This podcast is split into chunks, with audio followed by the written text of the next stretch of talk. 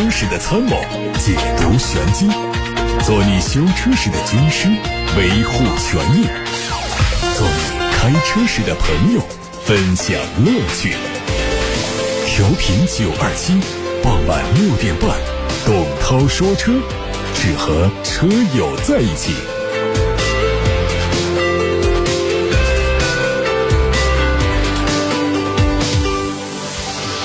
各位好，我是董涛，欢迎在六点半到七点半听直播。董涛说车回答大家的选车用车提问，提问的平台是八六八六六六六六热线，还有董涛说车的微信公众号，可以图文留言。看今天的汽车资讯，日前全新一代的奇骏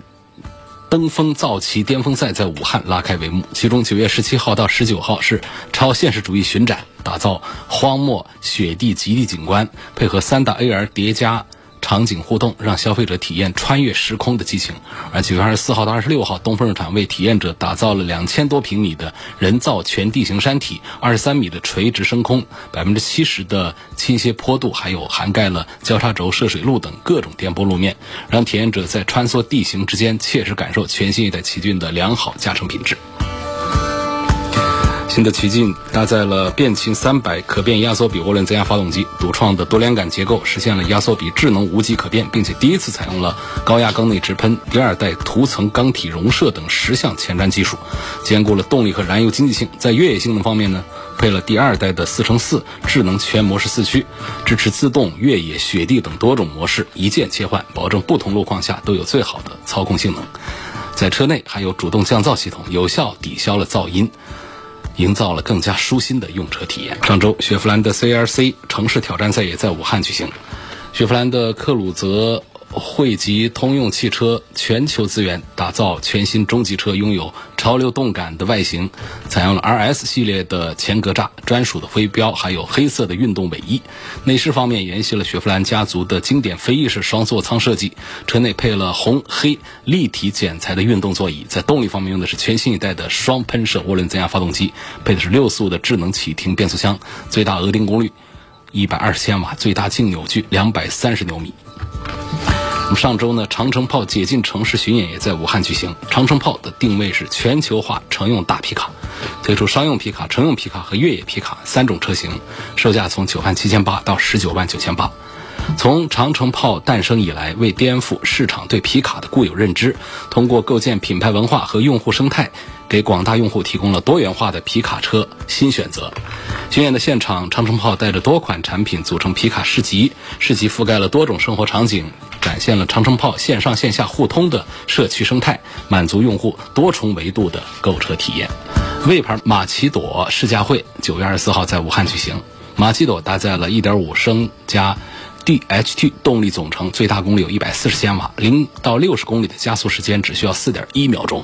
车内第三代汽车数字座舱平台融合了多项智能交互系统，人机语音面部识别，十四点六英寸的全彩悬浮式智控大屏，抬头显示多屏联动等，让车辆不再是简单的代步工具，而是移动生活的智能空间。九月二十五号，哈弗大狗年度宠粉趴。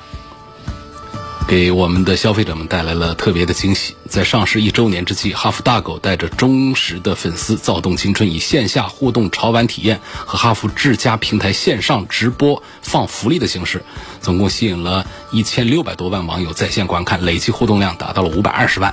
以潮玩之名宠粉无极限，嗨翻新时代。车友深度点赞哈弗大狗搭载的智能 V 三平台，称它为出行提供了全新一代的智能座舱，带来快捷、智能、安全的出行体验。九月二十六号，北京现代旗下的第一款 MPV 库斯图上市，售价区间是十六万九千八到二十一万八千八，并且针对家庭购车用户推出了五大幸福出行悦享礼遇，搭载一点五 T 和二点零 T 两种不同的动力，提供了五款车型，满足不同的需求。作为专门为中国家庭而来的全新 MPV，库斯图定位是家用 MPV 普及者。它承载北京现代最成熟可靠的技术和丰富贴心的配置，以悦享设计、悦享空间、悦享驾控、悦享出行、悦享礼遇和悦享伙伴六大悦享诚意，引领家用 MPV 这一快速增长的潜力市场。还有创新智慧出行伙伴福特 US 福利加码开启预售，二十二万七千八到二十六万零八，质感设计、智能座舱。智慧驾驶三智齐发，围绕自我彰显、协同合作、社交娱乐等三大用车场景，以越级整体底子和可整车进化的智能素质，重新塑造了中高级车价值的新标杆。同级独享有卧龙苏醒迎宾感应系统、1.1米超广域的巨屏幅，还有全新一代的2.0版本智行互联系统，以及多达18项智能驾驶辅助功能等配置。广汽丰田日前正式把旗下的全新紧凑型 SUV 命名叫锋兰达，锋利的锋，预计在今年的广州车展期间会正式发布。从官方发布的车型预告图上，我们可以看到它的车身侧面、前进气格栅、前大灯等部位的细节，基本可以确认是国产版本的卡罗拉 Cross。动力可能会搭载和雷凌相同的系统。从定位来看，作为广汽丰田旗下的首款紧凑型 SUV，它在兰达家族中的地位应该是最低的，预计售价低于 CHR。它主打的是大空间和高性价比。上汽奥迪 A7L 在上汽大众安亭工厂日前举办了下线仪式，并且公布了预售价格。先行版推出两款车，预售价是六十七万七千七到六十九万七千七。五五 TFSI 推了两款车，每一款车型又有两种风格，售价是五十九万九千七到六十九万六千七。除此之外，奥迪 A7L 还推出了一款先见版，售价是七十七万七千七。网上还传出了一组东风本田新款英仕派的无伪装图，它的外观和申报图基本吻合，可以看作是中期改款，预计会在年内上市发售。前脸的改变主要是全新的前包围，上格栅的尺寸面积会变小。长安马自达旗下的第一款纯电动 SUV。CX-30 EV 也迎来了上市，三款产品补贴之后的售价区间是十五万九千八到二十万一千八。全新的进气格栅是封闭的设计，新的前唇、侧裙等包围和燃油版不一样。由于需要在车底布置电池组等部件，车身被加高，整体造型有失协调感。各位刚才听到的是汽车资讯。来看今天的第一个问题，来自八六八六平台李先生，他的提问是：奥迪 A 四 Allroad 和沃尔沃的 V 六零谁的性价比更高，谁更值得买？就是 A 四的旅行版，还有沃尔沃的那个旅行 V 六零两个旅行车。应该说旅行车呢，我们消费者们都比较熟悉，但是呢，都只是看别人开，很少自己买，因为旅行车被车友们亲切的叫做瓦罐。啊，瓦罐，这是它的英文的谐音。瓦罐车型呢，因为两厢结构加上一个加长的后备箱，呃有一个大尾巴，因为空间大，造型也与众不同，显得呃特别的有调性，在欧洲是很受欢迎，几乎随处可见。所以在中国的大街上、公路上看到一辆瓦罐车型呢，都会觉得这个车主是呃很有范儿，呃很会挑车的。因为在欧洲啊，在汽车发达国家呢，确实是以销售旅行版本的。车辆为主，但是在中国市场，这个旅行车它就是好看叫好，但是呢不卖座，一直是火不起来。因为在国内的发展历史呢，我们其实能想到的一些产品，几乎都没有哪一个能够真正火起来。比方说，像最早的落户中国的旅行车，应该是标致五零五的。一个旅行版，然后呢，在随后几年之后，上海大众还推了一个桑塔纳的一个旅行版，也是卖的不多。为什么大家都有印象呢？是因为它确实在大街上很亮眼，所以尽管它的数量很小。但是呢，大家的印象很深刻。然后到后来呢，马六有一个旅行版，也是让大家都叫好。后来让发烧车迷们特别念念不忘的呢，那大众的还有一个叫 R 三六啊，大众的 R 三六也是成为车迷心目当中永远的一个经典。就是大家都叫好，但是真到自己买的时候，还是去踏踏实实的买一个三厢车，不会买那个大尾巴的旅行版本，就这么一个情况啊。好，那么我们说到刚才这位朋友提的问题，A 四的旅行车和沃尔沃的 V 六零，沃尔沃和奥迪是。非常有代表的两家企业，他们的竞争对手奔驰的 E 啊，宝马的五呢，他们在没有引进到中国的前提之下呢，奥迪和沃尔沃是一直是坚持把旗下的豪华旅行车引进到中国来，啊，属于是先行者。A 六比较早，呃，零几年在国内就上市了，然后也成为这个旅行车的标杆，虽然说也是卖的并不多啊。A 四 A 六都有专注公路旅行的 Avant 版本，还有兼顾全地形的 Allroad 版本。和一些欧洲车企引进的落后甚至停产车不同，奥迪的旅行车一直就是跟国内的这保持一个同步升级的一个状态。那么在旅行车方面的后来者沃尔沃呢，在吉利收购之后的几年呢，就把在欧洲最受欢迎的 V 六零就引进到中国来，并且呢也是保持跟国产的 S 六零共同进步，也都是最新的东西。好，那么最后给结论来说的话呢，实际上两个车呢应该是不相上下，我们只能说谁更适合我们中国的车主，因为他们在国外、在海外市场上，在汽车发达国家，在欧洲都是非常受欢迎的。我认为简单来给结论来说的话呢，就作为公路旅行车呢，他们综合实力都不错。如果喜欢传统的垂尾旅行车造型和短途出游为主的车主呢，建议多考虑一下奥迪的 A 四的旅行车，虽然。略贵一点，但是呢，奥迪品牌是不是感觉它在旅行车方面的口碑更好一些？这是一个比较稳妥的选择。但是如果说我们要尝试那种翘尾的造型，还要追求更高的性价比，因为它价格会低一点，那么沃尔沃的 V 六零会是更合适的选择。它全套的驾驶辅助、更大的极限空间，都让 V 六零在长途出行当中比较有优势。下面有位黄先生的提问是说，新款的本田思域已经上市了，内饰好漂亮，并且对标的是新换代的 CRV，有这样对标的吗？问这两款车内饰会不会同一个风格？我都没见过2022款的这个 CRV 的内饰是个什么样。我们在一些谍照图上隐隐约约看到，就是中控的那个车机系统，它是立在仪表台上，它不像现在那样的镶嵌在仪表台上，这是一大变化。外观上呢，就是灯的一些，但现在都还是在一个伪装的状态下。基本上也都看不见什么。那这两个产品呢？虽然说 CRV 是来自于思域的这个平台体系，但是他们会出现很大的定位上的区别不同。大家印象当中，思域是更年轻一点的消费者的需求，CRV 会是更加成熟一点的消费者的这种呃群体的感觉。所以他们其实是很难说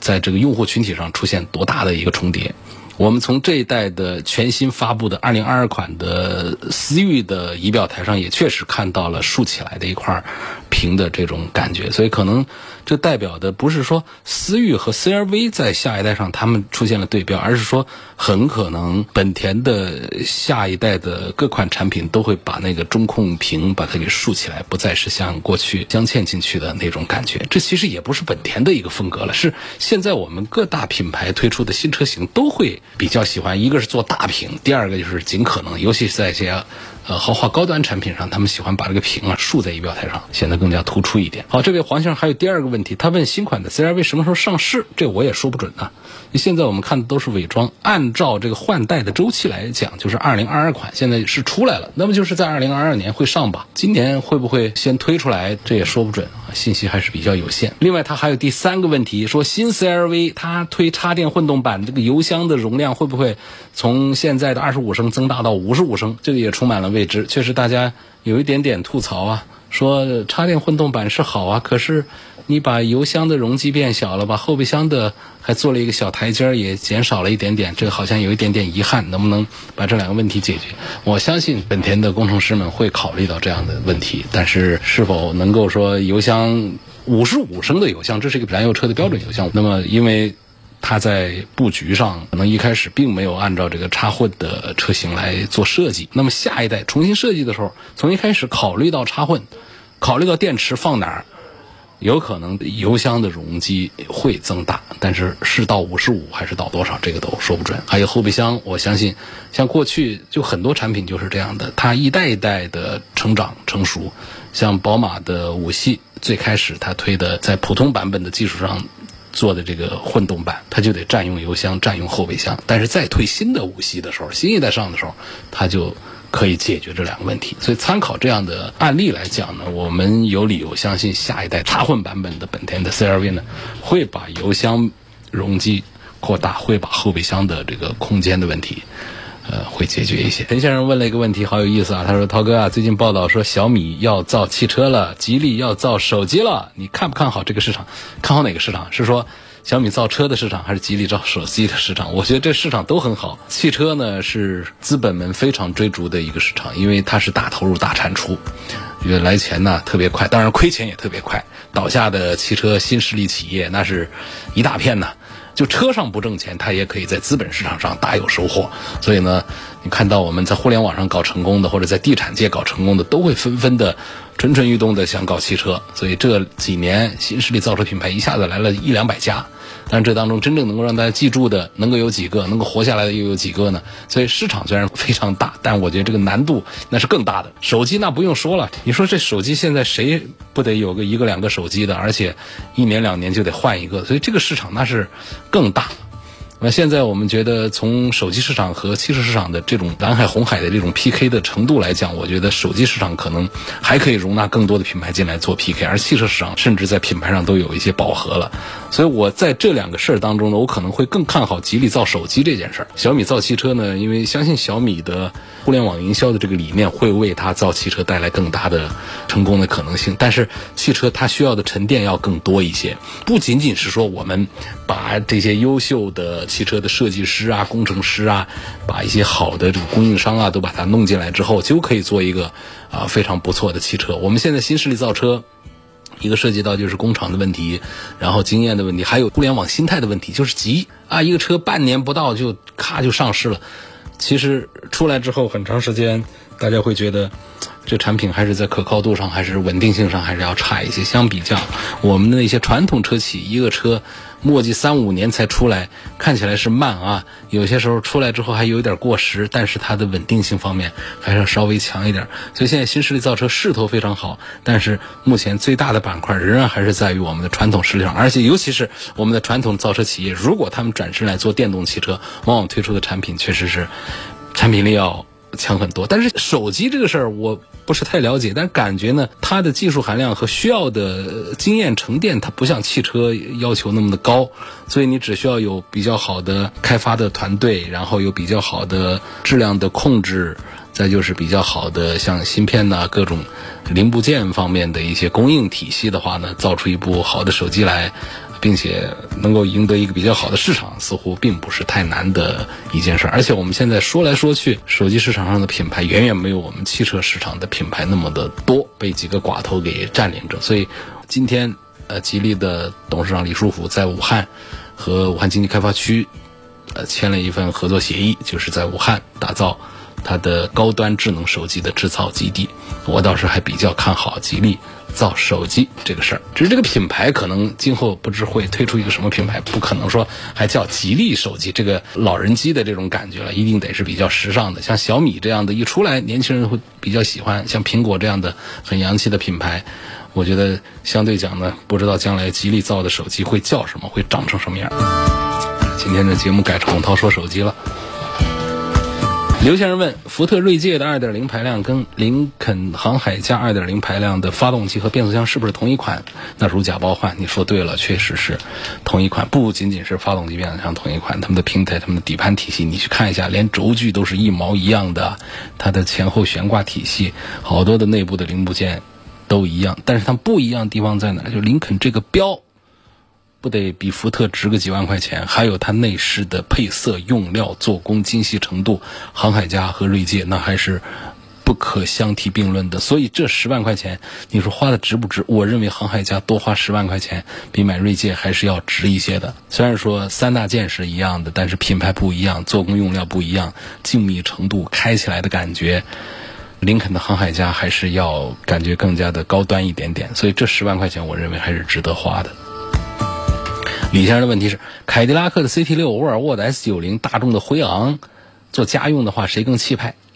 说讲气派呢，就是不钻进去看，是吧？在外面看车谁更气派？一个谁的牌子响，第二个谁的尺寸大，这两点形成了它的气派。在设计方面呢，仍然还是讲究就是谁更加的稳重一些，它就更加的气派一些。这三个车呢，我觉得稳重讲都还是比较稳。讲尺寸更大还是凯迪拉克的 CT 六，而且从凯迪拉克的这样一个标来讲呢，它相对沃尔沃以及大众那个 logo 来说的话，凯迪拉克也更显气派一些。所以从李先生这个提问的角度，就是问谁更气派，我还是把选票要投给凯迪拉克 CT 六。CT 六的车长超过了五米二，这是 D 级车的标准了。而沃尔沃的 S 九零还有大众的辉昂呢，是标准的 C 级车的尺寸，就是五米零几这么一个标准。所以。气派上讲，凯迪拉克的 CT 六没错。有个网友说我对纯电不大了解啊，预算十五六万，呃，希望涛哥帮我推一款纯电的新能源车，希望故障率要小一点。现在我们传统车企们做的这个，卖大厂们他们做的几个产品呢，这个故障率都还是控制的很不错，就是产量是跟不上。我推两个车吧，就是预算十五万的话呢，欧拉的好猫，这个车从十万到十四万多，小型纯电，然后外观设计相当的漂亮。复古的风格很受女性消费者喜爱，它定位好像都是给女生的，这是一个。另外呢，可以推一个比亚迪，今年推了一个新车叫海豚，这是比亚迪 E 平台3.0架构的一个产品，小型的，而且用的还不是比亚迪那个老标，用的是最新的 logo，所以看起来也是好洋气。样子上呢，这不好评价，反正跟好猫比呢，它是属于偏现代派、潮流派的，好猫是那种复古范儿的。所以它用的是仿生学的设计的全新的一些设计的理念，有点像那个本田飞度的那种车身比例的感觉，所以可能人们对它的接受度也会更高一些。包括它的内饰设计也是偏向女性化的，啊那种既实用也漂亮的，储物空间很丰富的，啊这么一个车。所以续航能力方面呢，跟那个好猫也是差不多的，但是它有一点呢还比较亮眼的，就是它全系用自家看家的这个磷酸铁锂的刀片电池。这个电池的稳定性啊，各方面还是在行业里面是跑在前面的。所以这两个产品啊，呃，我推荐给这位朋友，他想花十五万左右来买一个纯电动的小车，我就推比亚迪的海豚和欧拉的好猫。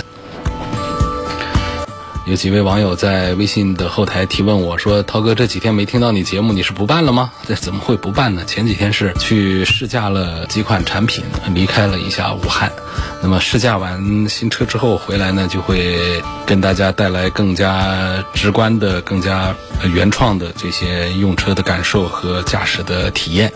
所以这是也是在备课，给大家带来更多的信息。所以出去了几天。”从今天开始，继续恢复到每天的晚上六点半到七点半的直播当中。董涛说车，今天就回答到这儿了，感谢各位收听和参与今天的节目，我们下次节目再会。